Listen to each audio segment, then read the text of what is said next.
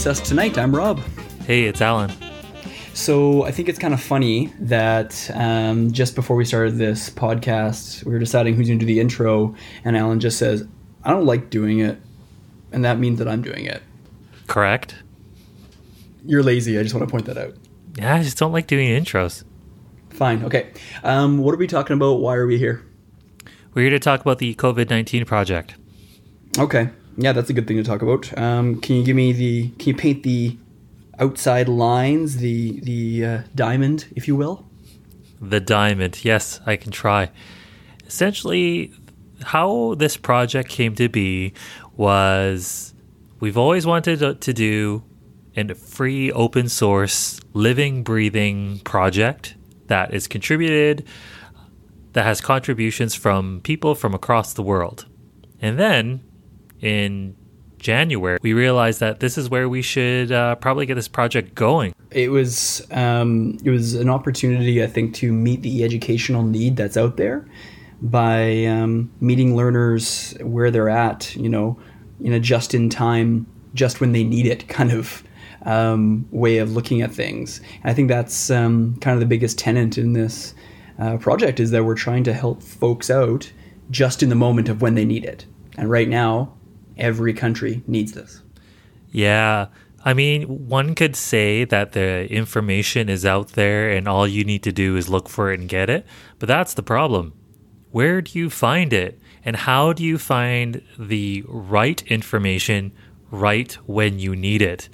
I mean, take for example, if you don't know about prone positioning and you're expected to prone someone, do you have time to go and read the PROSEVA trial? Do you have time to go sift through three pages of policy to learn how to prone? No, you're probably looking for what are the three points for proning and how do I do it safely? Yeah, you got it. And really, it's it's not this content isn't made for the ICU nurse in the quaternary facility who does this on the regular, right? This is for let's say uh, maybe a nurse who is floated to ICU from ortho or endoscopy or something like that who has a different lens in their professional life has a different area of expertise um, and perhaps critical care is not that. And so this is a manual. Should I say manual? I don't know. Um, a guidance book. I don't know uh, to to help folks in the moment to be able to figure this stuff out. So everything from BiPAP, oxygenation, intubation, COVID overview, sedations in there. What else is going on?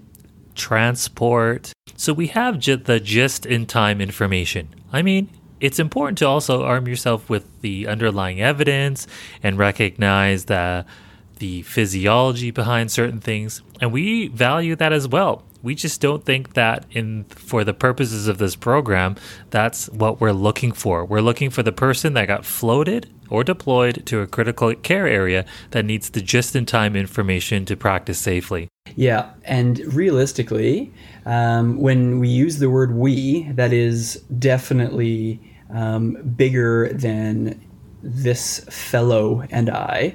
Um, what we're talking about here is we've actually re- had the, the massive, um, you know, uh, benefit of what are we at? 80 or 90 uh, nurses uh, from icu emergency and other um, critical care environments from across the world sign up. And um, they are the ones that are driving this content. They're the experts who are driving it. And we couldn't be um, more you know awestruck at uh, the phenomenal job that they've all all done yeah, we got nurses from the UK, Italy, Belgium, the United States, Canada, Australia, New Zealand. So this is a pretty huge effort from across the international community. Um, I think it's also important to recognize that we are going for accreditation for this program uh, meaning that this is not something that we're just putting together. There is academic rigor behind it. We have nurse academics that are peer reviewing all of the information coming through. Um, we are all of the content is uh, based off of best available evidence. So we try to avoid anecdote as much as possible.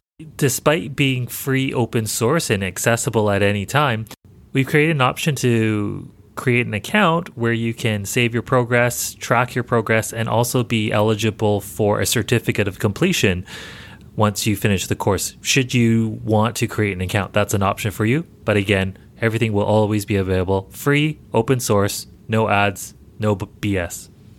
And I think one piece that you and I are really, really proud of um, going forward is that this is a completely continual peer reviewed piece that we want people looking at this um, and saying, you know what, there's a new trial that's come out that's actually shown something a bit different, and we should maybe augment how this is looked at. We have a forum that's there that we want our peers to continually be reviewing um, because that's how we continually get better, right? When our peers work together with us.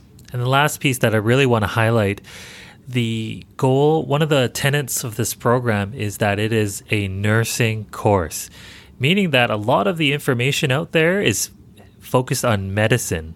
And it's important for the medicine to be addressed, but you also need the nursing lens on it the application, the translation to the bedside.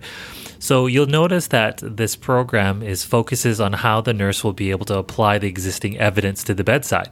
Okay, so um, I think the only thing that's left is what's the what's the URL there, smart guy? COVID nineteen dot epiclearning.ca. That's Epic Learning with a E P I C C learning.ca. Okay, and we'll include a link in the show notes clearly, um, just to double check your spelling. Anything else you want to add? Nope, that's all for now. Awesome. Thanks so much, everyone. Stay healthy out there and uh, take care of each other.